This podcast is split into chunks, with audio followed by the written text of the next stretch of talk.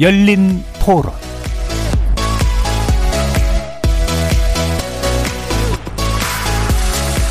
안녕하십니까. KBS 열린 토론 정준희입니다. 저 같은 사람은 암호화폐에 대해서 되게 막연하고 불투명하게 알고 있으니까 처음에는 이게 돈이 될 수 있다 없다를 얘기했던 것 같은데 지금 이걸로 돈을 벌 수 있다 없다를 얘기하는 것 같아요. 근데 그게 제가 멀리서 보기에는 좀 뭔가 도박 같고 친구나 아니면 뭐 회사 동료나 저희 친오빠도 하고 있는 것 같아요. 이것도 규제는 필요할 것 같다고 생각은 돼요. 너무 좀 이제 많이 과해지고 있어서 어느 정도의 규제는 필요한 것 같아요. 정부의 규제요? 저는 필요 없다고 봅니다. 4050 세대들이 사실 그런 seed money를 통해서 많이 이렇게 부동산을 통해서 자산을 불렸잖아요. 근데 어떻게 보면은 암호화폐를 규제하는 게 2030 세대들한테는 사다리를 걷어찬다라고 이렇게도 보여지기도 하거든요. 블록체인이라는 기술이 이제 4차 산업에 대해서 핵심 이제 core 기술이 되는 그 근간 핵심 기술인데 그거를 육성해서 뭔가 새로운 미래 먹거리를 창출할 생각은 안 하고 거기에 대해서 이제 뭐 진짜 세국 정책처럼 옛날 규제만 이렇게 계속 하다 보니까 안타까운 거죠. 뭐 세계적인 추세 중에 일부에 해당되기 때문에 뭐 제도적으로 조금 이렇게 보완을 해준다면은 이제는 이제 시장에 안착시킬 수 있는 그런 게 필요하지 않을까 싶어요. 왜냐면 지금 한 사람들은 뭐가 되는 거예요. 거리에서 만나본 시민들의 목소리 어떻게 들으셨습니까? 오늘 토론 주제는 과열된 코인 시장 정부 규제 필요한가입니다. 국내 4대 가상화폐 거래소의 올, 신, 올 1분기 신규 가입자 수는 249만 5천여 명으로 같은 기간 이들 거래소 전체 이용자의 48.8%에 해당합니다. 불과 석 달 만에 이용자가 거의 두 배로 늘어난 건데요. 이들 신규 가입자의 3분의 2가 또 2030 세대라고 합니다. 급작스런 열풍인 만큼 후유증도 곳곳에 눈에 띕니다. 극심한 가격 등락에 일상생활이 어려울 정도로 코인 중독을 경험한 투자자들이 많이 있고 불법 투기 세력에 의한 피해자도 속출하고 있습니다. 중국에서 사서 한국에서 웃돈 거래하는 환치기 의혹까지 제기되자 결국 정부가 대책 마련에 나섰고 그에 따른 논란도 크죠. 가상화폐 투자는 법적 보호 대상은 아니지만 세금은 걷겠다 는 유지를 가지고 있는 은성수 금융위원장의 발언 이후 분노한 투자자들이 청와대 국민청원 게시판에 은 위원장 자진 사퇴 청원까지 올리는 상황. 오늘 KBS 열린 토론에서는 세 분의 관련 전문가와 함께 최근 가상화폐 시장의 주요 이슈에 대해 자세히 논해 보겠습니다. KBS 열린 토론은 여러분이 주인공입니다. 문자로 참여하실 분은 9730으로 의견 남겨주십시오. 단문은 50원, 장문은 100원의 정보 이용료가 붙습니다. KBS 모바일 콩, 트위터 계정 KBS 오픈 그리고 유튜브를 통해서도 무료로 참여하실 수 있습니다. 시민 논객 여러분의 뜨거운 참여 기다리겠습니다. KBS 열린 토론 지금부터 출발합니다. 살아 있습니다. 토론이 살아 있습니다. 살아있는 토론, KBS 열린 토론. 토론은 라디오가 진짜입니다. 진짜 토론. KBS 열린 토론.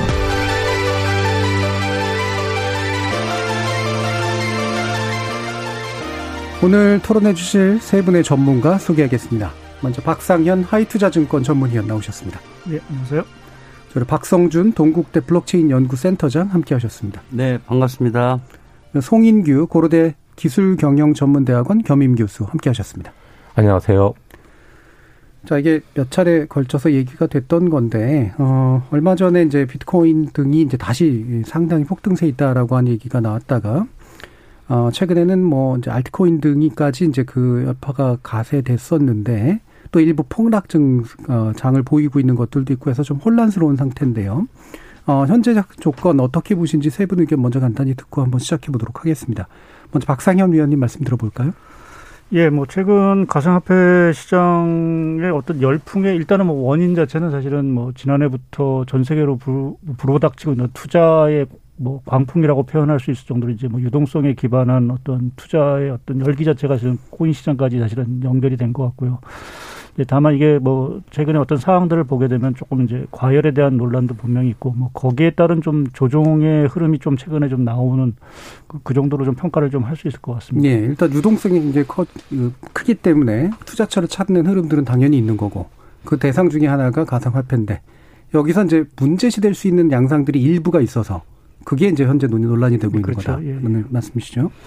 그럼 박성중 센터장님 어떻게 보십니까? 네, 저는 이제 좀 다른 관점에서 좀 설명을 드리고 싶은데요. 일단은 암호화폐 인식에 대한 안정화가 좀 이루어지고 있는 단계다. 네. 그러니까 기존에는 암호화폐를 뭐 사기나 도박이나 거품으로 보던 그 인식이 이제 세계적인 흐름에 의해서 일반인들조차도 이제 암호화폐를 하나의 자산으로 인정하는 그런 분위기가 나오는 거 아니냐. 예.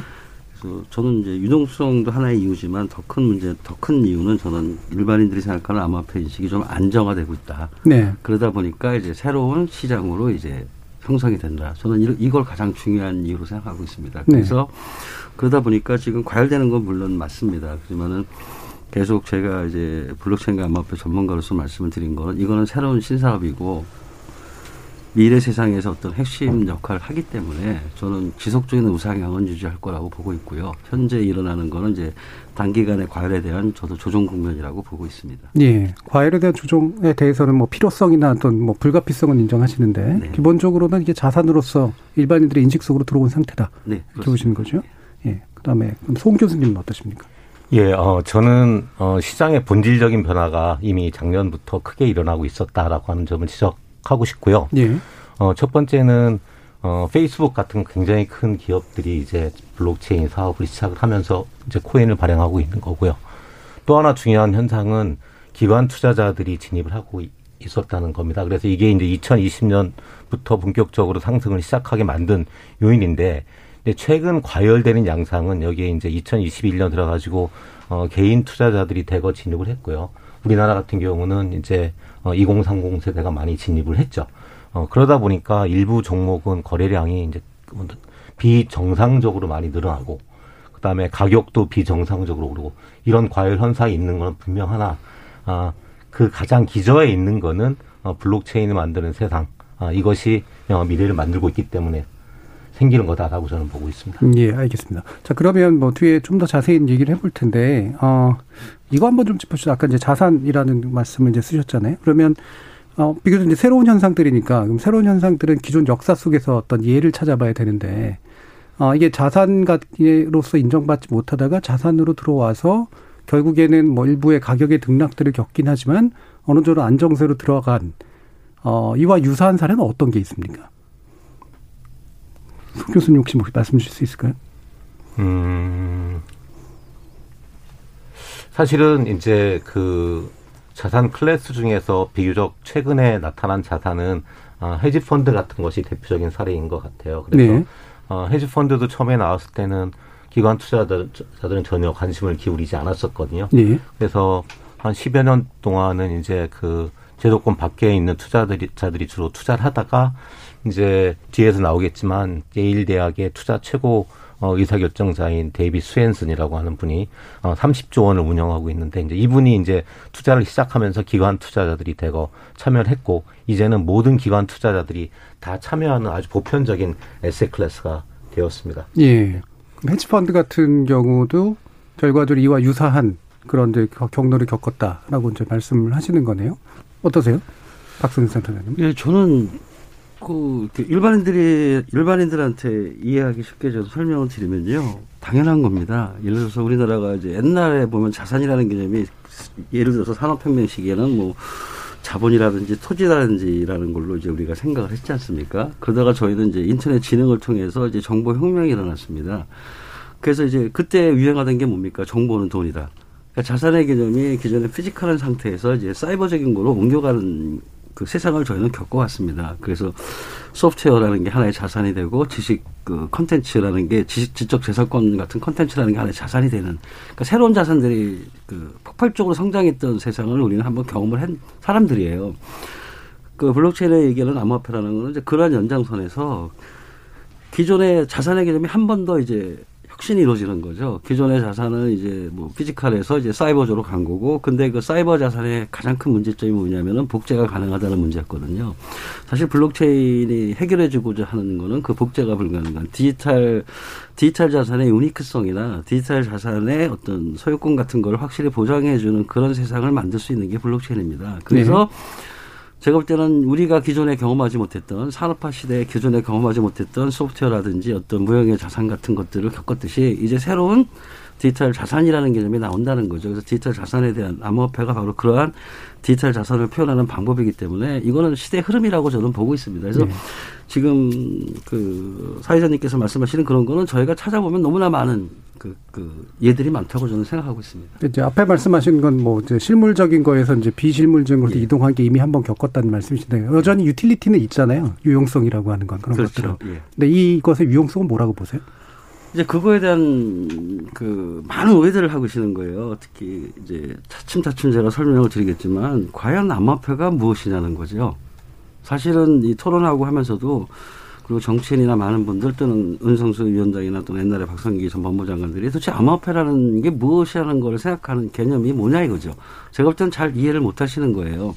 유용성이라고 말씀하셨는데 실질적으로 블록체인에 대한 킬러 서비스가 굉장히 많습니다. 그런 모든 서비스들의 근간이 뭐냐면 이제 토큰을 통해서 일어나는 새로운 생태계거든요. 예를 들어 가지고 제가 이제 우리 국민들이 많이 알고 아, 알고 계시는 단어 중에 하나가 이제 프로토콜 경제라는 거를 얘기를 합니다. 그게 이제 박상기 아니 죄송합니다. 그러니까 박영선 전 중소기업 벤처부 장관이 프로토콜 경제라는 거를 들고 나오셨어요. 새로운 걸 만든 거죠. 사실 근데 그게 블록 제가 볼 때 블록체인 경제인데 박영선 전 장관이 프로토콜 경제를 들고 나온 핵심적인 이유가 뭐냐는 거죠. 그게 바로 뭐냐면 상생의 가치라는 겁니다. 기존의 플랫폼의 독점에 따른 여러 가지 문제에 대해서 이제 우리는 포용과 상생의 경제로 가야 되는 가치의 가치의 가치의 변화가 좀 바뀌는 거죠. 그래서 그 경제 생태계에 참여하는 모든 참여자들이 함께 잘 살 수 있는 상생 경제가 미래 가치라고 판단하셔가지고 이제 프로토콜 경제라는 걸 만드신 거죠. 이제 그런 것도 제가 볼때 일종의 그 블록체인에 또는 새로운 암호화폐 가치라 같이 한 예라. 그 암호화폐가 블록체인 기술과 밀접한 연관성이 있기 때문에 블록체인 기술을 쓰게 되는 어떤 이후의 경제 구조 안에서 반드시 코인은 같이 따라가서 자산의 가치를 가질 수밖에 없다 이런 말씀이신 건가요? 예, 분리할 수 없습니다. 네. 예. 자 그러면 박상윤 위원님은. 글쎄요, 이게 저도 사실 뭐 그 이게 가상화폐, 뭐 암호화폐 용어가 사실은 좀 많은데요. 이게 예. 자산인 저도 이제 뭐 중장기적으로는 좀 유망하다고 봅니다. 근데 이게 정말 자산이냐 이게 우리가 얘기하는 대체 자산으로서의 네. 어떤 성격이냐 아니면은 저희가 얘기했던 화폐를 대체하는 어떤 암호 화폐의 개념이냐 이 부분 자체도 아직 제대로 전 세계적으로 사실 저는 정립이 안 됐다고 봅니다. 만약에 화폐라고 한다라고 하면 가격이 이렇게 사실은 네. 어, 뭐 하루에 몇백 프로씩 뛰어야 되는 그러한 거는 사실은 저희가 보편적으로 화폐라는 부분을 인정할 수 없는 부분들이기 때문에 그러한 부분에서는 아직 화폐로서의 어떤 역할 자체는 제대로 못한다고 좀 보고 있고요. 그럼 이제 자산이냐라는 부분에서는 이제 우리가 뭐 말씀하신 뭐 여러 가지 이제 저희가 이제 코로나 19를 거치면서 뭐 이렇게 새롭게 이제 디지털 경제라는 부분 자체가 이제 한층 다가왔죠. 뭐그 네. 과정 속에서 여러 가지 이제 기술 혁신이라든지 뭐 이러한 것들에 대한 기대감 자체가 상당히 많아졌고 거기에 핵심이 사실은 블록체인이었고 그와 연관된 것들이 이제 뭐 이런 뭐 비트코인이라든지 여러 가지 가상화폐였기 때문에 그러한 것들에 대한 어떤 가치라는 부분 자체를 저희가 이제 다시 주목을 하게 됐는데 문제 자체는 이게 자산으로 인정을 받으려고 한다라고 하면 뭐 대중들이 사실은 보편화되는 어떤 시각을 가져야 된다고 저는 좀 생각을 합니다. 예를 들어서 저희가 이제 석유라는 그 첫째 이제 원유라는 부분 자체 처음 채굴 했을 때 그냥 검은 검은 물이다라는 이제 개념에서 그게 뭐 자동차라든지 전기 발전을 위해서 이제 연료용으로 사용하다 보니까 그게 새로운 어떤 자산군으로서 사실 등장을 했듯이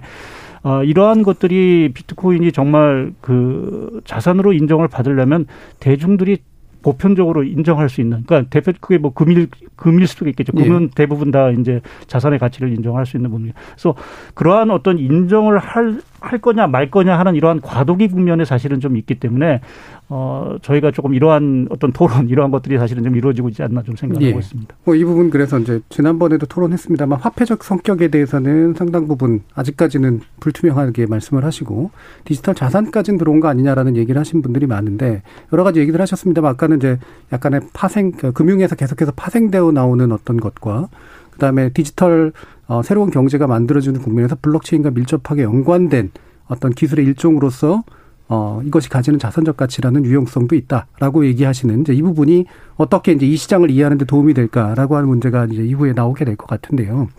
그런데 이제 방금 말씀 주신 그런 식의 내용들 같은 경우에 보면 지금과 같은 이제 이른바 급등락이라든가 아니면 이제 어, 투자자들이 갑자기 쫙 몰려가는 현상들이 나왔던 건가? 제가 그 역사를 잘 몰라서 그게 좀 궁금해지고 지금의 이제 아까 그 박상현 위원님께서 말씀하신 유동성이 굉장히 크기 때문에 찾는 여러 가지 투자처 가운데 이제 하나로서 어, 그것이 이제 지목되고 있는 현상이 좀 더 크지 않은가라는 생각도 좀 있거든요. 어떻게 보세요? 저는 그렇게 생각하지 않습니다. 그 자꾸 제가 그 자꾸 제가 오해라고 말씀드린 게 암호화폐는 화폐를 추구하는 게 아니에요. 암호화폐는 화폐가 아닙니다. 그 화폐 얘기는 지금 다들 안 하시고 계시고요. 예, 예. 그러니까 이제 화폐로서 인정을 받으려면은 암호화폐는 종류가 너무 많습니다. 그 속에는 무슨 그 밑바탕에 뭐가 있냐면 자산의 종류가 많은 거랑 똑같은 거예요.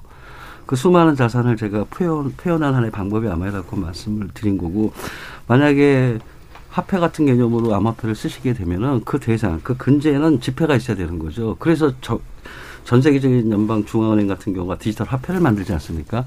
소위 우리가 얘기하는 암호화폐는 사실은 그 법정 화폐를 얘기하는 거는 아니라는 것 말씀을 드리는 거고요.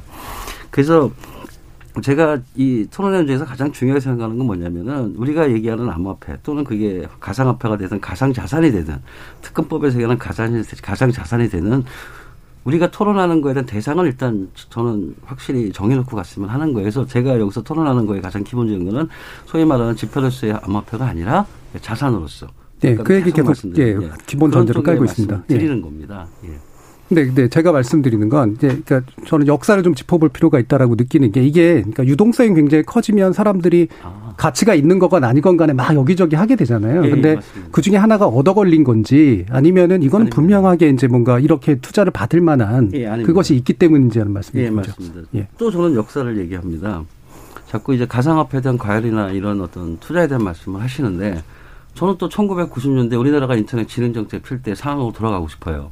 그때 정부가 했던 정책이 뭐냐면 인터넷 진흥을 통해서 IT 벤처 기업을 육성하자고 했습니다. 예. 그때 IT 벤처 기업들이 가지고 있는 거는 거의 가상이고 소프트웨어입니다. 그래서 그때도 우리나라 벤처 붐이 일어났었잖아요. 한창 벤처 붐이 일어났을 때도 역시 과열이 됐었어요. 투기가 되고. 벤처 기업에 대한 예, 투자였죠. 투자 붐이죠. 그래서 그 당시만 해도 한 달, 그러니까 네트워크 개념만 있으면은 그 벤처기업의 주가를 거의 뭐 100배, 200배로 쳐줘가지고 상당히 많은 투자를 했지 않습니까? 예. 그런 기업들 다 사실은 성공할 확률이 굉장히 낮은 거죠. 어떤 새로운 어떤 투자처가 생기고 시장이 생기면은 거기에 대한 사실은 기대가 있다고 저는 보는 거예요. 옛날에 우리가 벤처기업의 투자에 광풍이 일어났던 거 똑같은 현상이 이제, 이제 그 블록체인과 암호화폐 쪽으로 일어난다는 그 현상의 반복이지 저는 뭐 그, 그거를 갖다가 뭐 지금 말씀하신 것처럼 뭐 어떤 역사적으로 봤을 때 그러한 사례는 충분히 있었다는 거를 계속 말씀드리는 거예요. 예. 예. 자, 어떠세요? 박상희 의원님? 뭐 역사적인 얘기를 그러니까 특히 뭐 유동성과 관련된 어떤 자산의 뭐 이렇게 지금 버블이 되겠죠. 이제 그게 대표적으로 이제 많이 이제 튤립 버블을 이제 많이 예. 그래서 옛날에 뭐 튤립 하나의 뭐 집안책과 미상의 사실은 그 뭐 일주일이면 없어질 뭐 없어질 보튼 송이 그렇게 가격이 같다라는 부분 자체가 그때 이제 그러한 어떤 뭐 네덜란드라는 데 이제 성, 경제가 성장을 하면서 각종 유동성이 유입이 되고 그것이 이제 투자의 어떤 광풍으로 갔던 뭐 그것이 뭐 집값으로 갔던 경우도 있고 뭐 여러 가지 뭐 유가로 갔던 경우도 있고 저희가 역사상으로 보게 되면 상품 가격에 대한 어떤 버블 자체가 상당히 좀 많았던 사례는 분명히 있었던 것 같고요.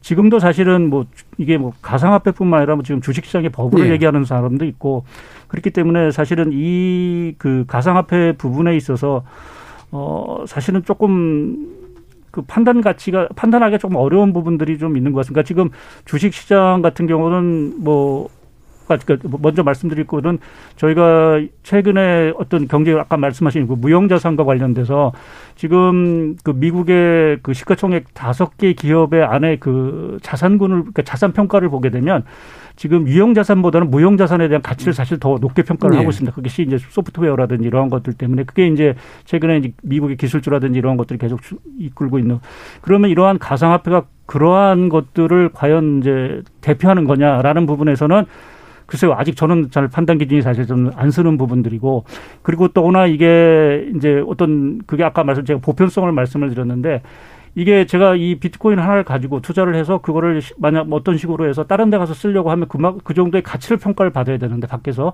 지금 밖에서 그거를 인정해 주는 사람이고 투자하시는 분들은 인정을 하겠지만 투자를 안 하시는 분이 과연 그걸 인정을 하겠느냐. 그러면 그 가치 자체가 사실 본질적인 가치 자체를 저희가 정확하게 산정을 할 수 없기 때문에 그러한 부분에 보면은 상당히 조금 좀 계속 말씀 이 경계선상에 지금 좀 애매모호한 상이 있다라는 쪽에 좀 말씀을 좀 드리겠습니다. 예, 승 교수님. 어, 그 자본주의 역사는 저는 버블의 역사라고 생각을 하고요. 어, 그게 뭐 대공황부터 시작됐던 거고 그 다음에 리만 사태가 이제 부동산 버블로 해서 촉발이 됐었던 거고요. 그 다음에 이제 인터넷 버블이 가장 최근에 있었다고 볼 수 있는데 그 그리고 나서 지금 돌이켜 돌이켜 보면은 그 어, 부동산 버블이 지금 다 꺼지고 나서 보니까 부동산이 여전히 그 상승하고 있, 는 거고요. 인터넷 버블을 거치고서 지금 세계에서 가장 큰 기업들이 다 탄생한 거고 우리나라에서는 이제 네이버 같은 기업들이 탄생한 거죠. 그래서 지금 이제 그 암호자산, 암호화폐의 버블 현상처럼 보이고 있지만 기저에 있는 거는 제가 모두에서 말씀드렸던 것처럼 그 블록체인이 바꾸는 미래로 인해 가지고 생기는 것이고요.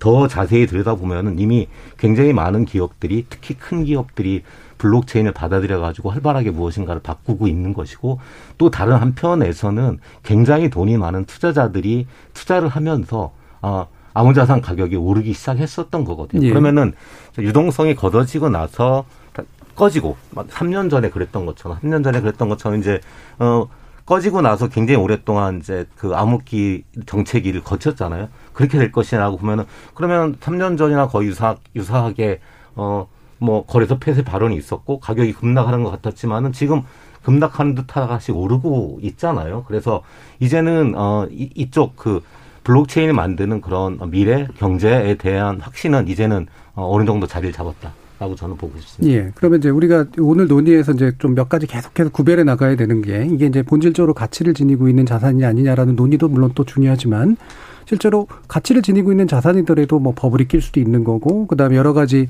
문제가 생길 수가 있는 거잖아요.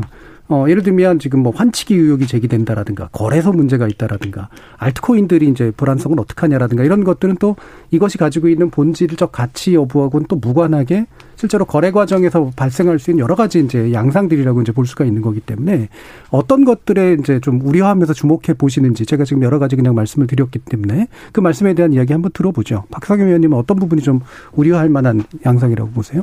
어, 저는 가장 큰 게이뭐뭐 가상화폐, 뭐 암호화폐 이게 사실은 뭐 장래성, 뭐 말씀하신 대로 네. 다 저희가 장래성이 있고 성장 가능성이 있다라는 부분에는 다 동의를 하시는 부분들인데 그 결국 이제 가치 판단의 문제 이게 적정 가격이 얼마냐라는 부분에 대한 것들이 사실 제일 고 심스럽습니다. 사실 네. 저희가 주식 시장이라는 부분 자체는 뭐 기업의 이익이라든지 또 뭐 어떤 매출이라든지 뭐 이러한 것들을 가지고 사실은 자산을 평가하고 기업의 주가를 평가하는 부분들인데 과연 저희가 이 가상화폐에 대해서 이게 과연 가격이 얼마나 할 거냐 이게 뭐 누구는 빵원이 될 수도 있다는 얘기하시는 분도 있고 10억이 됐다고 얘기하시는 분도 있는데 그 가치 판단의 기준은 서로 다 다르다는 거죠. 그러니까 보편적인 가치 판단이 어느 정도 척도가 있어야 그 적정 가치가 매겨지고 또 자산으로서의 어떤 인정을 받는데 그 과정 자체가 일단은 좀 아직은 좀 불확실하다라는 부분 자체가 저는 제일 문제인 부분 들이 하나인 것 같고요. 그게 그래서 일부는 버블이다 그러고 일부는 버블이 아니다라는 네. 얘기를 하는 부분들인 것 같고요. 두 번째 부분은 금방 말씀하셨지만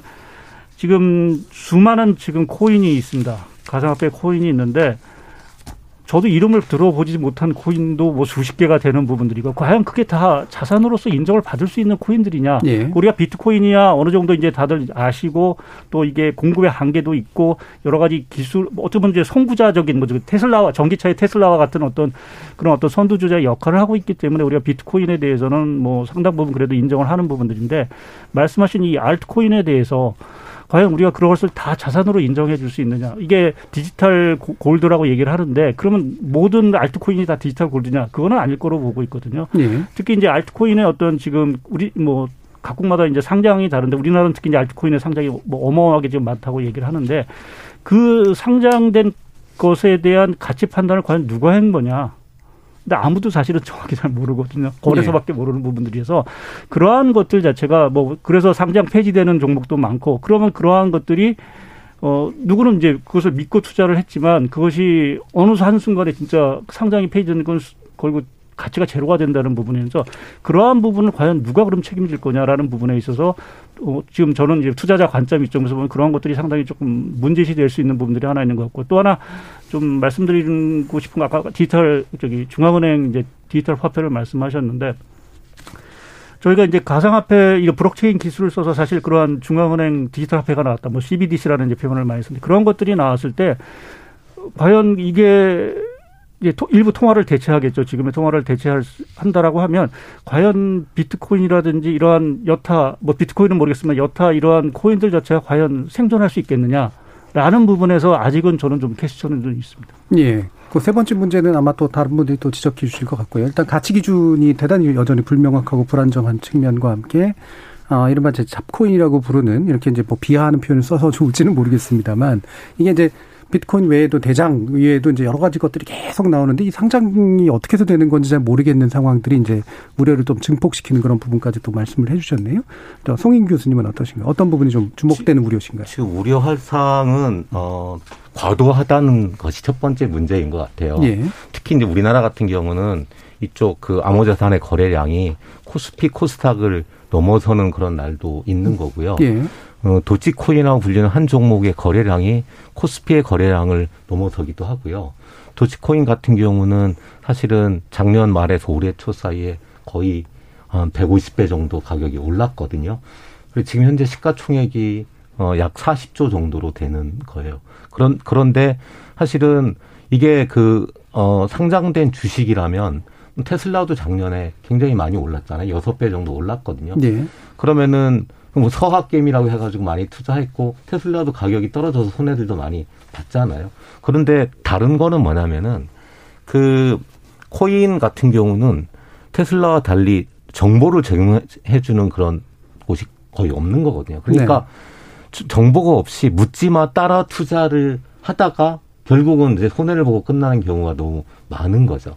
그래서 어 문제는 지금 이제 과열이 되다 보니까 어, 쫓아서 투자하는 것, 그 다음에 가격이 비정상적으로 어, 상승하는 이런 현상들이 있는데, 근데 이런 것들은 이제 일부의 그런 어, 현상이 반드시 고쳐져야 되는 거는 맞는데, 이게 안 고쳐지는 이유는 사실은 그게 이게 제도화가 되어 있지 않기 때문에 예. 그런 거예요. 그러니까 우리나라 주식 같은 경우는 다 제도화가 있고 음, 법이 있고 그 다음에 증권회사가 있고 그러니까 정보를 다 제공하는데 지금 코인이라고 하는 건 아직도 법 밖에 있기 때문에 제도화가 안 돼 있고 그래서 투자자 보호를 하기 위한 무엇 장치도 없고 뭐 이런 모든 것이 다 문제인 거죠. 그래서 어 과열되어 있다. 근데 이거는 우리 제도화가 안 돼 있는 과도기 현상이기 때문에 그런 것이고 이것도 제도화가 되면서 해결될 수 있는 것이고 아, 반드시 이번 기회에 해결해야 된다. 뒷보면서 나오겠지만 문제는 코인을 인정하지 않는 그런 예. 어 그 정책의 가장 근본에서 나오는 거거든요. 그러니까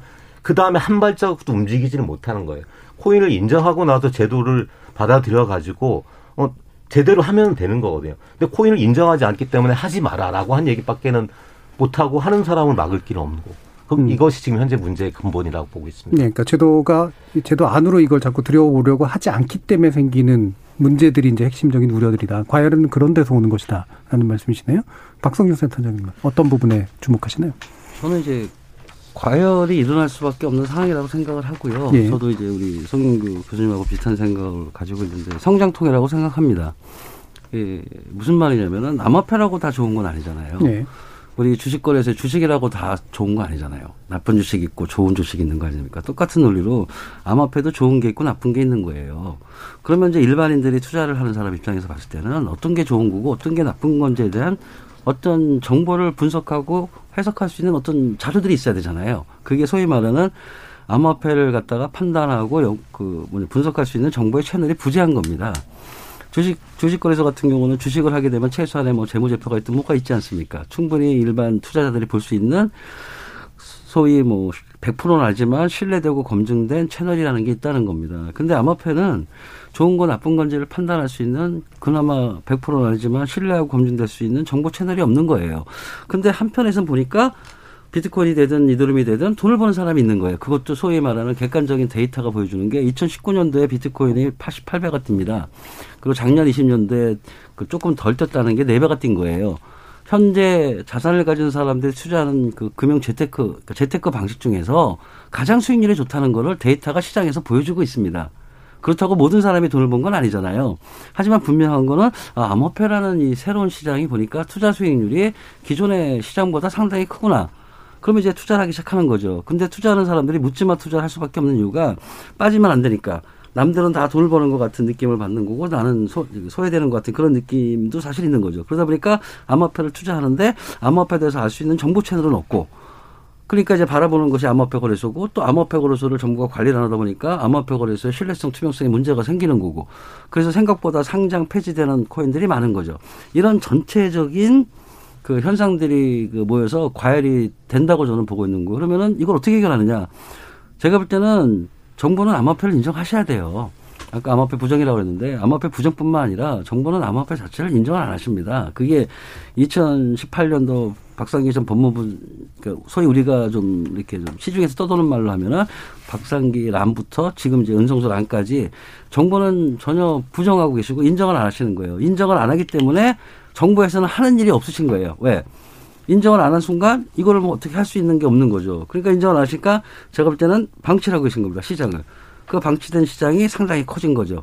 그리고 방치하면 안 되는 시점까지 지금 그거로 온 거라고 저는 보고 있기 때문에 이 모든 것의 핵심은 제가 볼 때는 제도화라고 저도 생각을 하고 있습니다. 자, 그러면 그 제도의 문제를 좀 지적을 했는데 아, 이게 뭐 어, 말씀에 따라서는 이제 무지에서 온 걸 수도 있겠고, 과거의 관습에서 온 걸 수도 있겠지만, 이걸 이제 제도 안으로 들였을 때 그 제도 안으로 드리는 것에 대한 부담감을 제도가 또 떠안는 거잖아요. 한편에서는. 그러면 제도가 됐을 때 혹시 나설 수 있는 부작용 같은 거에 대한 고민은 없으신가요? 어유 당연히 있죠. 네. 제가 말씀드리고 싶은 거는 딱 이겁니다. 현재 이 현상, 그리고 정부의 정책이 이런 방향으로 갔으면 좋겠습니다. 첫째, 암호화폐를 인정을 하셔야 돼요. 암호화폐를 인정하고 새로운 상당히 큰 현실적인 시장이 있고 이게 미래의 국가 경쟁력에 충분히 값어치가 있다고 인정을 하셔야 됩니다. 그러면 이제 정부는 어떤 걸 취할까요? 정부는 그럼 암호화폐 산업을 발전시키는 진흥을 하셔야죠. 육성을 해야죠. 인정하셨으니까 자산으로 인정. 그, 그리고 그 암호화폐 산업을 육성하고 활성화하는 정책을 피다 보면은 당연히 부작용이 생기는 거겠죠. 그래서 그 부작용과 역결력을 방지하는 대책에 따라가야죠.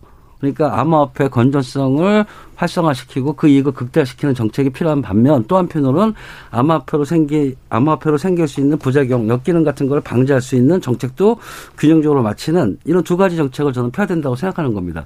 그 방지하는 정책 중에 하나가 소위 말하는 암호화폐 거래소의 신뢰성 투명성을 확보해서 암호화폐 거래 시장의 건전성을 확보해 주는 게 정부의 역할입니다. 조정해 주셔야 돼요. 그리고 암호화폐 거래소가 소비자 보호 대책으로 해서 어떤 걸 해야 되는지 요즘 말이 많은 암호화폐에 대한 상장에 대한 기준이 과연 합리적일까 또는 그 암호화폐 관련된 공시 제도가 과연 이게 검증된 것일까 이런 현재 사회적인 문제를 역기능으로 보시고 그거에 대한 방지 대책을 세워주시면 된다는 거예요. 제 얘기는. 음, 그니까 뭐 많이 말씀을 주셨는데 이게 되게 여전히 좀 약간 형식적인 측면들인 것 같아요. 그러니까 지능도 해야 되고 방지도 해야 된다는데 예. 뭐가 지능이고 뭐가 구체적으로 방지인지에 대해서는 잘 모르겠거든요. 말씀을 들어보면. 암호화폐 진흥이라는 건 뭐냐면요. 블록체인을 정부에서 미래 성장 동력으로 잡, 그거는 잡으셨잖아요. 예. 그럼 이제 블록체인 생태계. 어, 제가 이런 얘기를 말씀을 드리겠습니다. 우리나라 IT 강국이 아닙니다. 우리나라는 IT 인프라 강국입니다.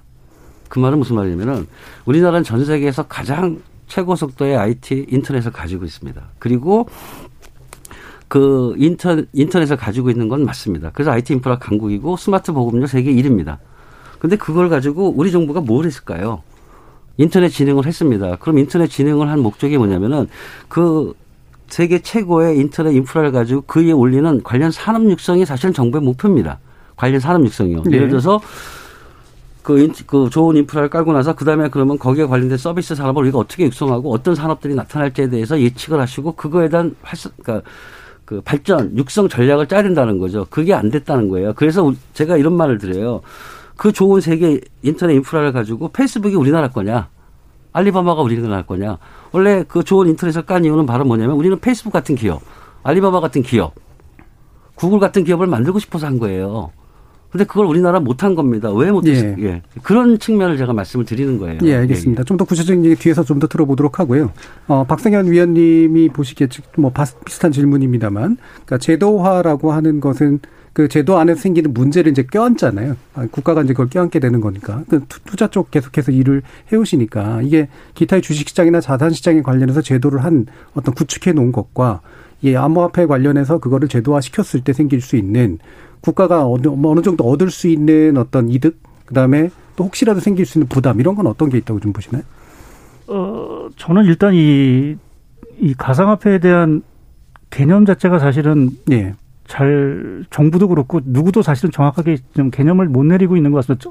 설사 미국 자체도 사실은 뭐 비트코인 같은 경우는 뭐 일부 이제 그 선물 거래소에서 거래가 되고 카나다 같은 경우에는 이제 ETF가 상장이 됐긴 했지만 사실 이거를 전체의 어떤 그 가상화폐 자체 전체를 다 자산군으로 인정할 거냐라는 예. 부분이 일단은 조금 딜레마에 있는 부분들이 하나 있는 것 같고요. 또이 그럼 자산이 아니고 그럼 화폐로 인정하느냐. 그거는 사실 더더욱 큰, 뭐 그렇죠. 아시겠지만 더더욱 예. 큰 문제가 사실 발생하기 때문에 그거는 절대로 인정을 못하는 부분일 수 있는 부분들이 있습니다. 그래서 어 이게 분명히 그 말씀하신 그 교수님 말씀하신 대로 이게 우리나라의 어떤 향후 먹거리일 수도 있고 예. 또 우리가 지금 정부가 디지털 뉴딜 정책을 추진하고 하는 데 있어 이제 근간이 될 수 있고 뭐 향후에 나올 자율주행차라든지 이러한 것들의 핵심 기술일 수 있는 부분들이 있는데 어, 그러한 어떤 기술 차원에서 사실 육성하는 부분과 자산으로서 이게 육성하는 네. 부분에 있어서는 사실은 좀 아주 고민이 사실 좀 있기 때문에 제도권으로 사실은 섣불리 이제 위입을 사실 못 시킬 수밖에 없는 네. 또 아까 뭐 여러 가지 말씀하셨지만 또 저도 얘기했지만 이게 주식시장처럼 뭔가 주가에 대해서 정확한 판단을 내리고 뭐 여러 가지 정보가 있고 한다라고 하면 제도권으로 편입을 해도 큰 문제가 아니고 여러 가지 제도만 방식을 만들었는데 그러한 것들을 할 수 있는 능력을 사실은 갖췄느냐라는 부분도 사실은 저는 좀 퀘스천이기 때문에 그 능력은 당국이 아, 당국도 그렇고 사실 네, 이제 투자자도 그렇고, 그렇고 이제 네. 그것을 분석하는 사람이 있을 수 있겠죠. 저같이 네. 이제 뭐 리서치에서 근무하는 사람이 뭐 주식을 분석하거나 매크로를 분석하는 것처럼 코인에 대해서 정확하게 분석을 할 수 있는 능력 있는 사람이 과연 몇 사람이 네. 있느냐라는 부분에서도 사실은 문제가 될 수 있는 부분들이 있고 그래서 자산으로의 어떤 편입에 있어서 제도로 편입에 있어서는 어, 정부가 고민이 있을 수밖에 저는 없다고 좀 봅니다. 그것이 이제 전 세계적으로 공통적인 현상이고 해서 이게 대세는 맞는데 이 대세 흐름 자체를 어떻게 끌고 갈 거냐. 특히 이제 아까 그 리, 어, 페이스북에 리브라를 얘기를 하셨는데 아, 그러한 리브라 자체가 만약 그 도입이 됐을 때 과연 그게 자산으로 또 어마어마한 파괴를 갖겠죠. 이제 뭐 거기에 가입한 사람들이 네. 그걸 쓴다라고 하면 그렇게 됐을 때 과연 그 경제나 실물에 미칠 수 있는 또 부정적인 영향도 분명히 있거든요. 특히 이제 통화 정책이라는 측면에서 보면 상당히 또 악영향을 미칠 수 있는 부분들이 있어서 그래서 미국 정부 당국도 리브라에 대해서는 결국 허가를 안 내준 부분들이 네. 있는 것 같고 그래서 어, 이러한 제도권 편입 문제에 있어서는 분명히 고민을 해야 되죠. 또 이것을 안정시키기 위해서 여러 가지 제도적인 장치를 마련하는 건 분명한데 과연 이것을 어느 정도까지 자산군으로 인정을 할 거냐라는 부분에 있어서는 저는 조금 시간이 걸릴 수밖에 없지 않나라는 좀 생각을 하고 있습니다. 예. 그럼 일부 마치고 박성윤 위원님, 아, 박성윤 말씀주시고 송인 교수님 보시기에 아, 우리나라의 제도화 수준과 가상화폐 관련된 그다음에 해외 제도화 수준에서 좀 현격한 차이가 있다라고 판단을 하시나요? 어, 우리나라는 사실은 제도화가 안 돼 있다라고 보는 게 맞고요. 예. 어, 해외는 굉장히 많이 제도화가 되어 있습니다. 어, 제도화 관련해서 이제 가장 모범적인 규준을 도입한 나라는 스위스가 시작이 됐었고요. 스위스는 예. 이제 그 지역에 이제 그 어, 실리콘밸리 같은 블록체인 밸리가 이제 있는 거잖아요. 그러면서 우리나라 이제 금감원 같은 FINMA라 금융 당국에서 그 암호자산을 종류별로 나누어 가지고요. 어, 화폐형이 있고, 어, 유틸리티형이 있고, 그 다음에, 어, 증권형이 있다.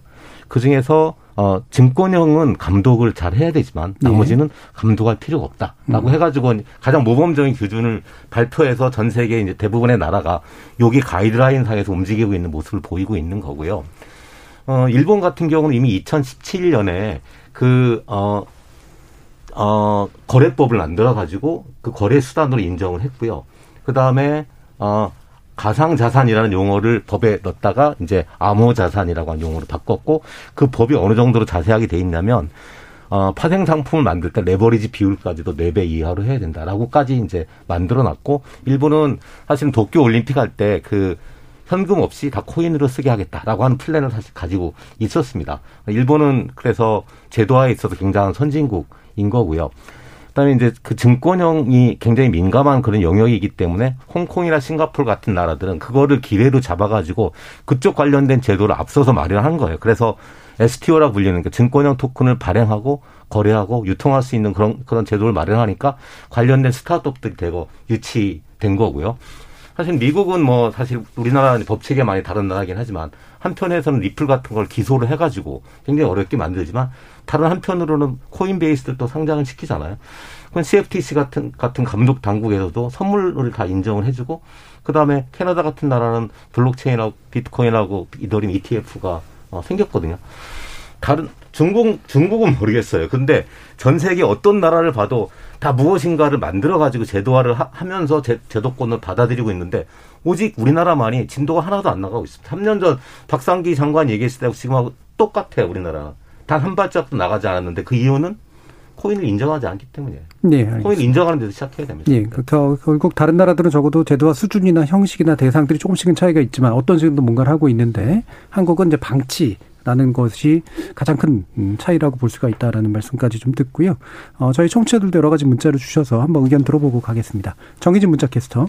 네, 지금까지 청취자 여러분이 보내주신 문자들 소개합니다. 2071님, 가상화폐 투자로 인해 많은 피해자가 생겨 사회적 문제가 된다면 투자자 저항을 감수하더라도 강력 규제에서 투자자를 보호해줘야 하는 반면 정상적인 투자로 판단된다면 건강하게 자리 잡도록 해야 한다고 봅니다. 6716님, 가상화폐, 제 생각에는 투자도 아니고 사이버 머니로 게임하는 것과 비슷한 진짜 도박 아닌가요? 실제로 사기꾼도 많고 작전 세력의 장난질도 심한 것 같습니다. 무엇보다도 사람을 정신적으로, 경제적으로 피폐하게 만들고 있는 듯 합니다. 강주영님, 블록체인 기술에 대한 보상이 가상화폐인데 지금의 가상화폐 시장은 분명하게 투기판이 맞습니다. 언젠가는 실생활에 사용이 될 겁니다만 그건 지금 거래되는 가상화폐의 일부만 해당될 거라 생각합니다. 여행 그리기님. 가상화폐 비판하는 사람들 중에서 제대로 알고 비판하는 사람은 많지 않은 듯 합니다. 가상화폐 투자, 보호도 안 해주면서 왜 세금을 내라고 하는지 이 부분은 의아합니다. 프레디님, 부작용을 줄이기 위한 규제안들이 나오고 있는데 시장 자체에 맡겨야지 왜 정부가 시장에 개입하려고 합니까? 나대로님, 최근에 코인 열풍, 미래의 가치를 가질 거라는 막연함으로 한몫 잡고자 하는 욕망만 있는 상태가 아닌지, 그럼에도 이미 많은 이들이 뛰어들었으니 보장해달라는 주장이 옳은 건지 잘 모르겠습니다 해주셨고요. K81451377님, 가상화폐, 우리나라만 인정 안 하면 뭐합니까? 전 세계가 채굴하고 있고 미국 최대 금융기관들이 가치 저장 수단으로 이미 투자를 하고 있는데요. 라고 보내주셨네요. 네, KBS 열린 토론. 이 시간은 영상으로도 생중계하고 있습니다. 유튜브에 들어가셔서 KBS 일라디오 또는 KBS 열린 토론을 검색하시면 지금 바로 토론하는 모습 보실 수 있습니다. 방송을 듣고 계신 여러분이 시민 농객입니다. 계속해서 청취자 여러분들의 날카로운 시선과 의견 보내주세요. 지금까지 문자캐스터 정희진이었습니다. 토론이 세상을 바꿀 수는 없습니다. 하지만 토론 없이 바꿀 수 있는 세상은 어디에도 없습니다.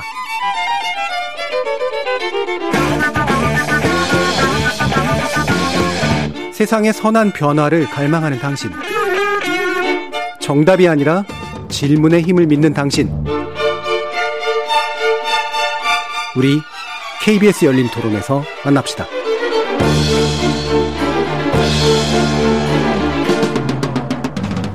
KBS 열린 토론 오늘은 과열된 코인 시장 정부 규제 필요한가라는 주제로 송인규 고려대기술 경영전문대학원 겸임 교수, 박성준 동국대 블록체인 연구센터장, 박상현 하이투자증권 전문위원 이렇게 세 분과 함께하고 있습니다. 자 그러면 지금 이제 정부의 대응 중에서 어 일단 이제 암호화폐의 자체에 대해서는 이제 부정하는 태도를 가지고 있지만 이제 과세는 이제 시작하겠다라고 하면서 생긴 또 하나의 이제 이용자들의 많은 불만들이 좀 있는 것 같은데 이 두 가지가 함께 가야 될 문제일 거다라고 이제 생각이 되는데요. 이 부분에 대해서 한번 의견을 여쭤보죠. 박성준 센터장님 어떠십니까? 네, 저는 암호화폐 과세 문제 말씀하시는 거잖아요. 예. 저는 과세를 해야 되는 게 기본 원칙이라고 생각을 합니다. 예. 왜냐하면 소득이 있으면 당연히 과세를 해야죠. 문제는 두 가지 관점에서 제가 현재 정부의 과세 정책에 대해서 좀 의문을 가지고 있습니다. 첫째는 뭐냐면은 과세를 하는 하게 되면은 그 과세 대상에 대한 어떤 그 뭐라 그럴까 정책이 분명히 있는 상태에서 저는 해야 된다고 보는 거예요. 네. 암호화폐를 부정하고 인정하지 않으면서 그리고 암호화폐는 특히 내재적 가치가 없어서 가치가 없다고 주장하시면서 어떻게 과세를 하실 생각을 하시는지에 대해서 저는 좀 의아 혼란스러운 게 솔직히 좀 있습니다. 제가 과세 전문가가 아니라서 그런지. 두 번째는 그렇다 해서 과세 대상이라고 어떻게든 어떻게든 했다고 하더라도 그러면은 다른 것들하고의 과세 과세하고 형평성이나 타당성들이 있어야 된다고 저는 생각을 하는 네. 거예요. 그래서 저는 그 과세 측면은 잘 모르겠지만 주식 거래에서 과세하고 그다음에 암호화폐 거래에서 과세하고 너무 차이가 난다는 거죠. 왜 기타 소득으로 하느냐?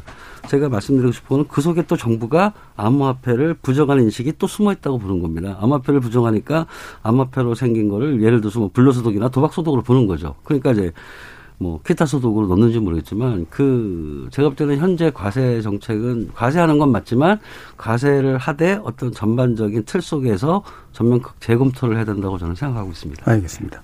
박성현 위원님은 어떠신가요? 예, 뭐 저도 뭐 생각은 비슷한 과세에 대해서는 사실은 뭐 아까 소득이 있는 데서 과세를 하는 건 사실 맞는 부분들이고 근데 뭐 다들 얘기하시는 것좀 형평성의 문제, 공평성의 네. 문제가 사실은 항상 제기되는 부분들이고 그래서 그게 여타 자산하고의 어떤 어떤 공평성에 있어서는 당연히 누가 봐도 사실은 조금 그 가상화폐에 대해서 좀 과도한 어떤 지금 과세를 할 것 같은 어떤 이런 분위기 때문에 그런 것들이 좀, 좀 어떻게 보면 또 논의가 돼야 될 부분들이 하나 있는 것 같고요. 예. 또한 가지는 과세를 한다라고 하면 어 결국 일정 부분의 보호도 사실은 좀 필요할 것 같습니다. 결국 정부 어, 국가가 어떠한 부분에 대해서 과세를 했더라면 그 부분에 대한 어떤 자산에 대한 어떤 보호도 사실은 어느 정도 해줘야 되는 부분들인데 지금 그 부분에 대한 뭐 여, 여태까지 좀 얘기를 했지만 좀 제도권 편입 문제라든지 또 보호 장치 문제라든지 이러한 것들이 사실은 조금 빈약하다라는 측면에서 보게 되면 정부도 과세는 하는 거에 대해서는 뭐 반대하는 사람은 없을 겁니다. 그런 어떤 그 제가 말씀 제도권의 어떤 편입 문제라든지 또는 보호 문제라든지 이러한 어떤 제반 제도도 사실 동시에 좀 정비가 돼야 되지 않을까 좀 보고 예. 있습니다. 그럼 아까 좀뭐 어려움에 대해서는 얘기해 주시긴 했습니다만 박상현 위원님께서 어, 그렇다면 이제 정부가 음, 제도와 일부로서 또 화폐 가상화폐 일부를 주식과 비슷한 것으로 취급을 하고 과세도 역시 주식과 비슷한 방식으로 가려 간다. 이러면 어느 정도 합리적인 방안이라고 생각하세요? 예, 뭐 그렇게 됐을 텐데 이제 문제는 이제 그 이제 거래 시 거래에 있어서의 그 지금 뭐 상장이라는데 그 상장에 있어서 어느 정도는 우리가 지금 저희가 주식을 상장하면 거래소에서 뭐 승인을 받고 뭐 이러한 예. 과정들이 필요한데 어떻게 보면 상당히 공신력이 있는 기관에서 사실은 하는 부분들이고 이제 그러한 어떤 가상화폐에 있어서도 사실은 어떤 상장 절차 자체가 상당히 투명하고 예. 신뢰를 받는 그래서 그러한 거래소에서 된 것에 대해서는 저희가 분명히 과세를 그래야 사실은 뭐 우리가 얘기하는 그 지하 경제의 어떤 자금들 자체도 유입이 잘 안 될 거고 뭐 그러한 부분에서는 조금 그러한 어떤 제도 장치가 좀 필요하지 않을까 좀. 음, 거래소 문제 그리고 거래소 인허가 문제, 관리 문제 이런 거하고 밀접한 연관성이 있겠죠. 송유 교수님 어떠십니까? 저는 지금 과세를 과연 이야기할 땐가라고 하는 걸 먼저 좀 어, 묻고 싶고요. 그러니까 어, 해야 될 일이 굉장히 많, 많거든요. 우선은 이제 계속 얘기하지만 출발이 안 되는 가장 커다란 이유는 코인을 인정하지 않기 때문에 생기는 건데 코인을 인정하면서 해야 될 어젠다가 너무너무 많이 있습니다. 그 중에 하나가 과세인 거죠. 그러니까 이거를 먼저 정리를 하는 게 중요하고요.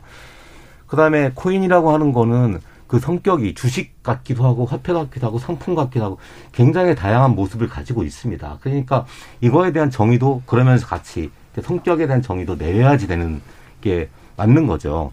그러니까 그 뭐 왜 기타 소득인가? 아, 아니면 금융 소득이 맞나? 양도 소득이 맞나? 이런 거에 대해- 대해서도 세부적으로 검토를 해야 되고 거래소가 한두 개가 아니잖아요. 그다음에 산 가격, 판 가격 여러 거래소에서 가격 거래소마다 가격도 다 다르거든요. 그리고 개인들 간의 거래도 많고 해외 거래소도 있어요. 그러면은 과세를 한다고 얘기를 했는데 과연 과세를 할 수 있을까에 대한 의문도 굉장히 큰 거예요. 그러니까 저는 지금은 너무 시기상조다. 과세를 논하기 전에 그 전에 준비해야 될 것들을 어, 종합적으로 대책을 마련해야 된다라고 생각합니다. 음. 자, 그러면, 어, 외국 같은 경우에는 현재 움직임들이 어떤지 좀 말씀 주시죠. 과세에 예. 관련해 가지고요. 예. 어, 국가별로 이제 대단히 상이하고요. 그러니까 기본적으로는 이제 자본 소득에 대해서는 과세를 하지 않는 지역이 있고 과세를 하는 지역이 있습니다. 대표적으로 과세를 하지 않는 지역은 홍콩이나 싱가포르 같은 나라들이고 그 나라들은 많은 자본을 유치를 하는 것이 이제 국가의 경쟁력이기 때문에 그런 거고요. 근데 자본 이득에 대해서 과세를 하는 나라들이 있고 예. 그다음에 그거에 따라 그거에 대해서도 세금은 다 이제 상이한 거죠. 그래서 아직은 어, 이 tax 문제에 대해서 제가 이런저런 리포트를 봅니다만 tax 문제에 대해서 가장 민감한 건 그 부가가치세를 내야 되냐 말아야 되냐라고 하는 부분이 있거든요. 이를테면은 코인을 주고받으면 이게 부가 부가세를 내야 되나 말아야 되나라고 하는 것이 훨씬 더 선결이 돼야, 돼야 되는 과제입니다. 그런데 이런 부분에 대해서는 대체적인 그 consensus가 아 이게 화폐적인 거래로 봐가지고 거기에는 부가세를 내지 내지 매기지 말자라고 하는 것으로 자리를 잡아가고 있는 것 같아요. 우리나라는 여기에 대해서 아직 아무 언급이 없는 거죠. 그게 훨씬 더 선결돼야 되는 부분이거든요. 소득세에 대해서는 아직 일관된 그런 consensus가 이루어진 거는 없는 것 같습니다. 음, 알겠습니다. 자, 그러면 이제 이게, 뭐 이게 좀 더 본질적인 논의가 아닐까 싶은데요. 어, 아까도 이제 뭐 여러분들이 지적을 해주셨습니다만 이제 과세 문제도 그렇고 결국에는 블록체인 육성한다고 하지만 왜 암호화폐는 이제 부인하는 그런 태도를 가지는가라고 하는 이제 그런 건데 결국에는 블록체인이라고 하는 것을 육성해서 미래 산업을 길러내는 것과 암호화폐에 투자하는 것을 어떻게 연결해가지고 함께 해결해야 되는가라는 그런 질문일 것 같아요. 제가 볼 때는 이것이 가치도 가지고 꽤 먼 문제도 좀 있는 것 같아서요. 지금 이제 예를 들면 암호화폐 투자하시는 분들이 블록체인 기술 보고 그 기술의 가치 높게 평가해서 투자하는 건 사실은 또 아닌 경우도 굉장히 많잖아요. 자, 이 부분 어떻게 이해하시면 될까요? 박성준 센터장님 말씀부터 들어보죠. 제가 항상 얘기하는 게 저는 그렇게 생각합니다. 제가 지금 경제학 전문가가 아니기 때문에 제가 일반인이 느낀다고 저는 말씀을 드릴게요. 예. 저는 이렇게 생각해요. 그 암호화폐 암호화폐 지금 거래소에서 사람들이 많이 투자를 하는데 그게 과연 블록체인 기술과 암호 산업 세계에 발전시키는 걸로 쓰이는 거냐 아니면 단순히 투기냐 이런 얘기들을 많이 하시는 것 같아요. 네. 근데 저는 그렇게 생각하지 않습니다. 암호화폐 거래소에 투자하는 돈들은 당연히 암호화폐 발전에 쓰일 수가 있습니다. 저는 그거를 이제 이렇게 설명을 해요. 주식거래소라는 게 주식거래 코스닥이 있습니다. 코스닥을 우리는 주식거래소로 보지만 코스닥은 이제 엄밀히 말씀드리면 제가 볼 때는 그런 것 같아요. 자본유통 시장 같아요. 코스닥이라는 건 뭐냐면 IT 벤처 기업이 성장을 하기 위해서 투자를 받고 그다음에 자신들의 기술을 가지고 서비스를 만들게 하는 과정 속에서 투자를 받아야 되지 않습니까? 그럼 투자를 받으면은 그 투자 투자를 하신 분들이 회수를 하셔야 된다고 하더라고요. 그럼 투자한 돈을 회수를 어디서 하느냐? 제가 볼 때는 결국에는 코스닥에 상장하는 이래서 정부에서 벤처기업 육성을 하게 되면은 첫 번째로 그 말씀하시는 게 코스닥 진입 장벽을 낮춘다는 얘기는 일반 벤처기업이 코스닥에 진입할 수 있는 확률을 높여서 투자자들이 벤처기업에 돈을 자본을 투자할 수 있는 그 뭐 기반을 조금 더 활성화시켜주는 이런 개념이라고 말씀을 하시더라고요. 예. 똑같이 암호화폐 거래소도 마찬가지입니다. 암호화폐 거래소가 뭐 아이쇼 되건 아이오 되건 토큰을 발행을 했을 때 그러면 그 토큰을 사람 토큰을 토큰을 사는 게 일종의 투자가 되는데 그 투자된 사람들은 그 토큰에 투자된 걸 회수해야 되는데 어디서 회수해야 되느냐는 거죠. 그래서 그 토큰이 암호화폐 거래소 상장을 통해서 암호화폐 거래 상장함으로써 암호화폐 거래소를 통해서 회수되는 거하고 똑같은 구조라는 겁니다. 그래서 암호화폐 거래소를 활성화하면 할수록 제가 볼 때는 암호화폐 산업에 들어오는 돈이 더 많아 유동 더 많아질 거고 그래서 결국은 그게 암호화폐 산업을 활성화시키는데 기여한다. 저는 이렇게 보고 있거든요. 예. 그래서 그 암호화폐 거래소가 활성화된다는 얘기는 바로 우리가 원하는 암호화폐 산업 생태계를 이제 활성화하는 거라고 활성화하는 데에 어떤 하나의 반드시 기반 기반일 거라고 저는 생각한다는 걸 말씀드리고 싶습니다. 예.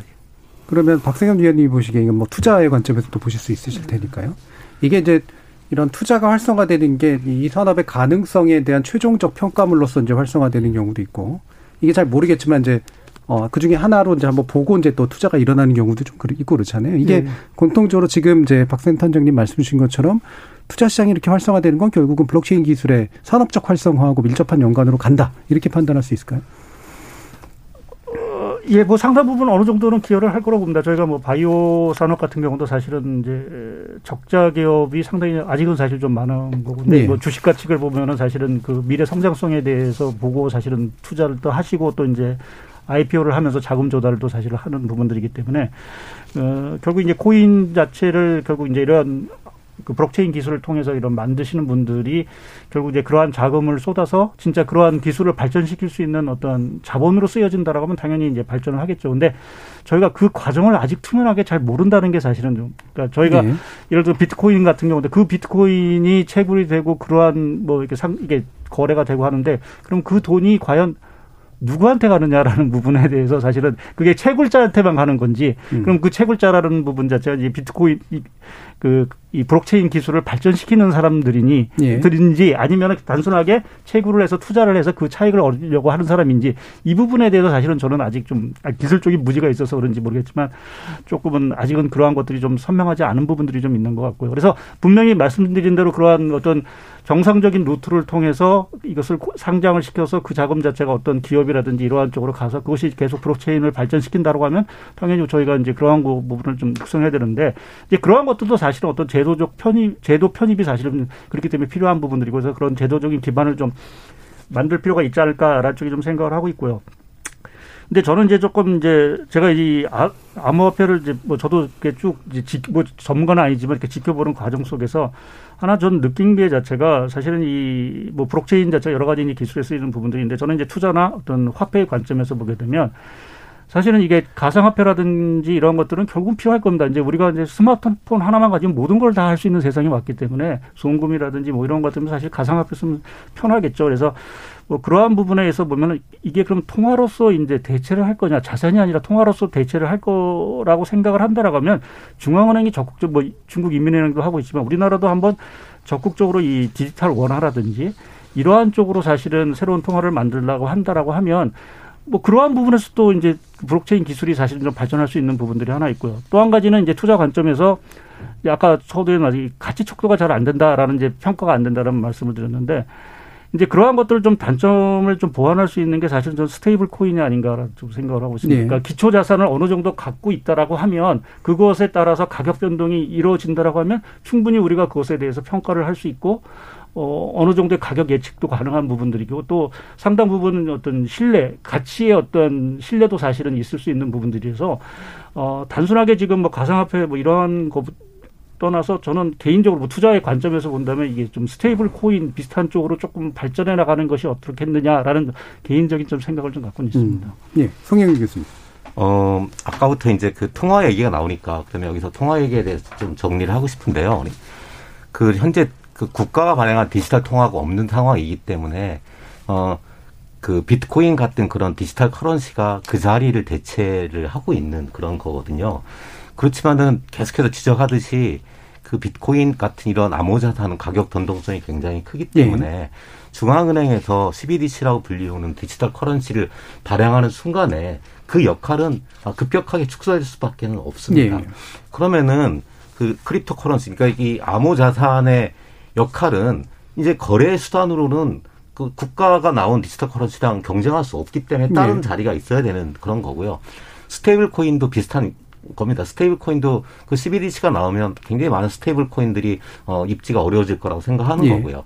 그러면은 역할이 뭐냐? 어, 비트코인 같은 경우는 이제 계속해서 투자 대상으로 가치 저장 수단으로 계속 변모해 나가고 있는 거고요. 더욱더 중요한 건 이제 그 이더리움이라고 불리는 그 2세대 어, 블록체인과 그 이후의 것들인데 이거는 이제 일단 1세대 그 비트코인을 넘어서 가지고 코딩을 하고 뭐 스마트 컨트랙을 할 수 있고 그래서 이제 그 컴퓨터가 할 수 있는 모든 거를 다 할 수 있게 하는 그런 기능이 들어가기 시작한 거거든요. 이렇게 되면은 CBDC가 아무리 나와도 이런 예를 들면 돈을 주면서 PC방에 가지 마, 돈을 주면서 책방에 가서 써라고 하는 거를 코딩을 할 수 있는 기능이 있는 건데 CBDC는 그런 기능을 할 수는 없는 겁니다. 예. 그러니까 결국은 CBDC하고 그 이 그 암호자산하고는 역할이 전혀 다르다. 거래 수단으로는 이제 CBDC가 가는 건데 예. 근데 재밌는 거는 이제 올해 초에 미국 연방통화청 OCC라고 불리는 데에서 이제 발표를 했는데 뭐라고 얘기를 했냐면 미국에 있는 은행들이 달러를 담보로 해서 그 stable coin을 발행을 해라. 그리고 이 stable coin을 이더리움 같은 유통망에서 유통을 하면 된다 라고 얘기를 했는데 이게 CBDC입니다. 이게 왜냐하면 돈이라는 걸 지금 누가 만드냐면은 국가가 만드는 돈은 본원 통화의 양은 지극히 오, 우리나라 같은 경우 5%도 안 됩니다. 95%다 은행에서 만드는 거예요. 그러니까 그럼 은행이 달러를 담보로 stable coin을 발행해서 블록체인 이더리움 같은 블록체인 망에서 유통하게 이게 곧 CBDC가 되는 거거든요. 그럼 지금도 이 블록체인 이더리움 블록체인 망에서는 stable coin들이 거래가 되고 있고 DeFi로 불리는 굉장히 많은 비즈니스를 만들고 있는데 그러면 CBDC가 발행이 되면 어떻게 될 것이냐? CBDC가 발행이 되면 그동안 이런 DeFi의 세계에 들어가고 싶은 사람도 이 처음에 들어가는 문, 이, 게 거래소의 문을 열고 사야 되잖아. 이게 굉장히 어려운데 그거를 지갑을 만들어주고 거기에 CBDC를 꽂아주면서 길이 바로 열리는 고속도로가 열리는 거예요. 그러면은 이 블록체인 망에서 CBDC도 올라가고 다른 여러 가지 종류의 그 암호자 산도 올라가서 예. 굉장히 활발하게 비즈니스가 벌어지게 될 거다. 그래서 예. 절대로 CBDC가 나온다고 해가지고 이 암호자산이 위축되는 일이 없고 역할이 다르다라고 하는 거 먼저 말씀드리겠고요. 그다음에 이제 원래 이제 그 질문으로 돌아가가지고 그 이제 코인하고 블록체인에 관한 우리나라 정부의 정책이 문제라고 보는 거거든요. 그러니까 우리나라 정부는 항상 블록체인은 좋은데 코인이 나쁘다라고 얘기를 하는 거예요. 근데 사실은 저는 이제 코인 없는 블록체인은 앙꼬 없는 찐빵이다. 그러니까 이제 앙꼬라는 일본말 쓰지 말라 그러면 호도 없는 호도 과자다라고 라고 얘기를 하는 거거든요. 그 이쪽 그 블록체인 관련된 기술 강자가 IBM입니다. IBM이라고 하는 회사가 4, 5년 동안 엄청나게 많은 물적, 인적 자원을 쏟아부어서 비즈니스 만들려고 한 것이 private 블록체인이고요. 코인이 없는 블록체인이에요. 근데 결국 올해 초에 무슨 발표가 났나, 났냐 면 10% 정도의 연구 인력을 남기고 철수했습니다. 그 사업 접었어요. 안 된 이유는 뭐냐면 코인이 없는 블록체인은 잘 안 되는 거예요. 인센티브이기 때문에 그런 예, 거잖아요. 예, 반면에 그러니까 지금 가장 활발한 블록체인 비즈니스는 아까 말한 이 이더리움 또는 이제 그 바이낸스라고 불리는 이쪽 그 예. 여기 상에서 코인들이 다 올라와 가지고 전통적인 은행이 하는 것처럼 예금도 하고 대출도 하고 증권에서 하는 것처럼 이 거래도 하는 이 비즈니스가 100조가 넘는 돈이 올라왔고 그중에 유니스왑이라고 제일 잘 나가는 회사는 하루에 거래량이 거래소 증권 거래소 같은 겁니다. 1조 원 넘어요. 하루 거래량이 1조 원이 넘으면은 수수료가 0.3%기 3%기 때문에 하루에 벌어들인 수입이 30억 원이 됩니다. 1년이면 그 1조 원이 훨씬 넘겠죠. 아주 아주 활발한 비즈니스가 벌어지고 있어요. 이게 왜 가능하냐? 코인이 있기 때문이고요. 이 코인에다가 smart contract을 결합해가지고 전통적인 금융회사에서는 할 수 없는 그런 탈중앙화된 금융을 P2P 방식으로 예. 하는 겁니다. 그러니까 결론적으로 말씀드리자면 코인 코인을 블록체인에서 떼는 거는 기술적으로는 하나도 어려운 게 아니에요. 근데 블록 그 IBM에서 봤듯이 안 되는 의미가 없다. 왜냐하면 사람들이 움직이게 하는 거는 코인이 있고 코인들이 사람들 반응하게 하고 그것이 생태계를 활성화하기 때문인 거거든요. 그렇기 때문에 현실적으로 이제 현실을 직시해라. 코인하고 블록체인을 같이 가는 정책을 반드시 펴라라고 하는 게제 어, 의견입니다. 음, 그러면 이제 어, 뭐 어, 정리할 시간이 좀 가까워지고 있습니다. 이 부분 한 부분 어, 더 짚어주시면 좋을 것 같은데, 아 이게 이제 그 새로운 영역이고 가치가 생길 수 있는 영역이기 때문에 사람들이 투자가 붙으면 그만큼 기술이 활성화된다도 한 가지가 있고요. 그다음에 그거를 정확히는 몰라도 어쨌든 돈이 흘러 들어오면 부수적인 효과로 또 이 산업이 활성화되는 것도 있잖아요. 그걸 보고 정확히 투자하지 않더라도 이 두 가지가 이제 긍정적인 면이고 세 번째는 근데 잘 모르면서 이제 막 과잉 과잉한 열풍이 불면서 이것이 가지는 본원적 가치라든가 미래의 가능성이 오히려 왜곡돼 가지고 받아들여지는 측면들도 좀 있잖아요. 이 세 번째 부분에 대해서 우리가 좀 이 참여하시는 분들에게 뭔가 얘기를 해드려야 되는 것들이 좀 있는 것 같아요. 어떤 말씀 좀 가능할까요, 대표님? 제가 지금 여기서 느끼는 게요. 일단 코인하고 토큰의 차이도 구별이 안 되고 있어요. 암호화폐는 두 가지 종류가 있습니다. 코인이라는 용어를 쓰는 게 있고 토큰이라는 용어를 쓰는 게 있습니다. 사회자님 말씀하시는 블록체인의 채굴 보상 때문에 필요한 거 아니냐. 그게 코인이에요. 예. 근데 저희가 지금 논의해야 되는 거는 코인이 아닙니다. 토큰입니다. 그러니까 블록체인 인프라에서 블록체인 위에 올라가는 산업 생태계라는 걸 우리가 만드는 거예요. 예. 인터넷 네이버를 만들듯이 블록체인 인프라에 어떤 비즈니스 도메인, 비즈니스를 만드는 거고 그 비즈니스의 형태가 기존에 우리가 알고 있는 중앙 집중 방식이 아니라 P2P 비즈니스 모델이 만들어지는 겁니다. 그 P2P 비즈니스 모델이 돌아가기 위한 그 생태계에 필요한 암호화폐가 있는 거예요. 네. 블록체인의 보상금으로가 아니라 그, 그 P2P 비즈니스 모델이 돌아가기 위한 암호화폐가 필요한데 그거를 우리는 토큰이라고 하는 겁니다. 네. 그래서 P2P 경제 생태계, P2P 경제 생태계입니다. P2P 비즈니스 생태계를 우리는 토큰 생태계라고 얘기하는 거예요. 저희가 산업 암호화폐 산업을 육성한다는 거는 이 블록체인 코인을 말하는 게 아니고 바로 그 P2P 경제 생태계를 말하는 그 토큰 생태계를 말하는 겁니다. 네. 거기서 토큰 중에서 사람들이 금방 이해하는 게 지금 말씀하신 stable coin이 되는 거예요. stable coin이라는 가치가 정해져 있습니다. 거기에 누가 투자하죠? 그거는 이제 토큰의 어떤 내재적 가치를 주장하기 주장하기 위한 아주 그 P2P 경제 토큰 생태계의 trivial한 one case고요. 저희가 말하는 거는 그것도 얘기하는 게 아닙니다. 제가 시간이 없어서 지금 더 깊은 얘기는 못 드리는데 저, 제가 지금 말씀드리는 거는 우리가 정부한테 제도화를 시켜달라는 얘기는 바로 블록체인에서 올라가는 그 P2P 경제 생태계, 그 블록체인 경제죠. 그 블록체인 경제가 활성화되려면 반드시 토큰이 필요하고 토큰이 없으면 그 블록체인 경제는 안 돌아간다는 걸 주장하는 거예요. 그래서 저희가 제도화시키고 한다는 얘기는 뭐냐면 바로 그 토큰 생태계가 우리나라에서 활성화되도록 해달라는 것이 블록체인과 암호화폐 하는 사람들의 이야기입니다. 그래서 암호화폐에 대해, 암호화폐가 정의가 있어요. 미국에도 암호화폐를 어떻게 정의하고요. 아이, 그 다음에 유럽에서 EU도 정의가 돼 있습니다. 그걸 한번 읽어보시면 암호화폐가 뭐라는 걸 클리어하게 써 있습니다. 어셋이라고 써 있어요. 디지털 어셋이라고. 유명의 자산을 표현하는 하나의 가치 수단이라고 써 있습니다. 저희가 논하는 거는 그걸 지금 논의하자는 거예요. 그리고 또 하나가 뭐냐면은 토큰 생태계가 이루기 위해서는 반드시 암호화폐가 필요해서 그래서 블록체인과 암호화폐는 아까 분리할 수 있느냐 없느냐를 얘기하는 게 아니라 하나입니다. 그러니까 뭐 호도 없는 호도 과자가 아니라 토큰 생태계가 토큰 생태계가 활성화되지 않으면 블록체인은 의미가 없다는 걸 말씀드리는 거고요. 그 토큰 생태계 그래서 블록체인과 암호화폐는 하나라고 저희들 계속 말씀드리는 거고 그 토큰의 종류는 너무 많아서 하나로 정의할 수 없다.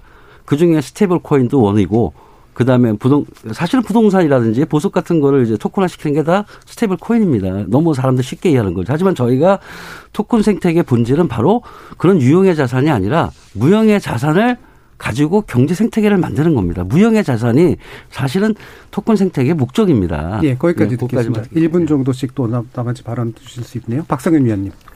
예, 뭐, 저 사실 뭐 저는 기술적으로 뭐 이렇게 잘 아는 부분들이 아니고 이제 투자 관점에서 좀 말씀드리는 부분들인 건데 최근에 이제 이러한 그뭐 가상화폐가 됐건 코인이 됐건 간에 이렇게 투자가 사실은 조금 누구 봐도 사실은 과열 양상인 부분들이고 또 뭐 24시간 거래하다 보니까 거기에 이제 페인이 되시는 분들도 사실 있고 해서 이러한 어떤 부작용 자체를 정부가 조금은 뭐 조금 늦은 감이 있지만 조금 나서서 투자 관점 보호 차원에서 사실은 조금 정비가 좀 필요하지 않을까라는 생각을 하고 있습니다. 예, 알겠습니다. 자, 이제 송임 교수님 마지막 발언입니다.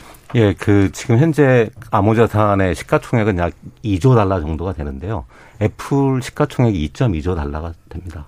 지금 이제 뭐 버블이다 이런저런 얘기를 하는데 저는 그 이 블록체인이 만드는 미래의 가치가 애플 한 종목보다 작을 수는 없다라고 생각을 합니다. 어, 지금 미국 주식만 봐도 100, 100 조 달러 정도 되는 거고요. 부동산 200조. 그 파생 상품 1년에 거래되는 규모가 1200조, 외환이 1년에 거래되는 규모가 1600조 정도 됩니다. 이런 주식이나 부동산, 파생 상품, 외환 이런 것들이 이미 그 블록체인에 올라와서 거래되고 있습니다.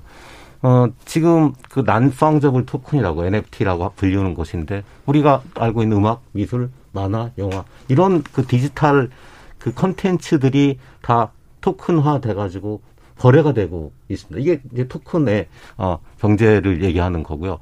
그다음에 메타버스라고 해가지고 뭐 BTS가 거기서 공연하고요. 네. 그럼 메타버스에서 티켓을 살려면 음, 아, 암호화폐 말고는 방법이 없는 거잖아요. 그래서 우리가 이제 미래의 세계를 보면은 지금 현재 애플보다 시가총액이 작은 2조 달러 어, 여기에서 어쩌면 10배나 100배가 된다고 해도 하나도 이상하지 않, 다라고 저는 예. 보고 있고요. 투자자들이 잘 모를 때는 조금씩 투자를 해서 수업료가 될 수는 있습니다. 음. 근데 앞으로 저는 그것이 연어처럼 돼가지고 좋은 경험이 돼서 큰 수익을 낼 수 있을 거라고 저는 생각합니다. 알겠습니다. 자, KBS 열린 토론 오늘 논의는 그럼 이것으로 모두 마무리하겠습니다. 오늘 토론 함께해 주신 박상현 하이투자증권 전문위원 박성준 동국대 블록체인 연구센터장, 송인규 고려대 기술경영전문대학원 겸임 교수 세 분 모두 수고하셨습니다. 감사합니다. 네, 고맙습니다.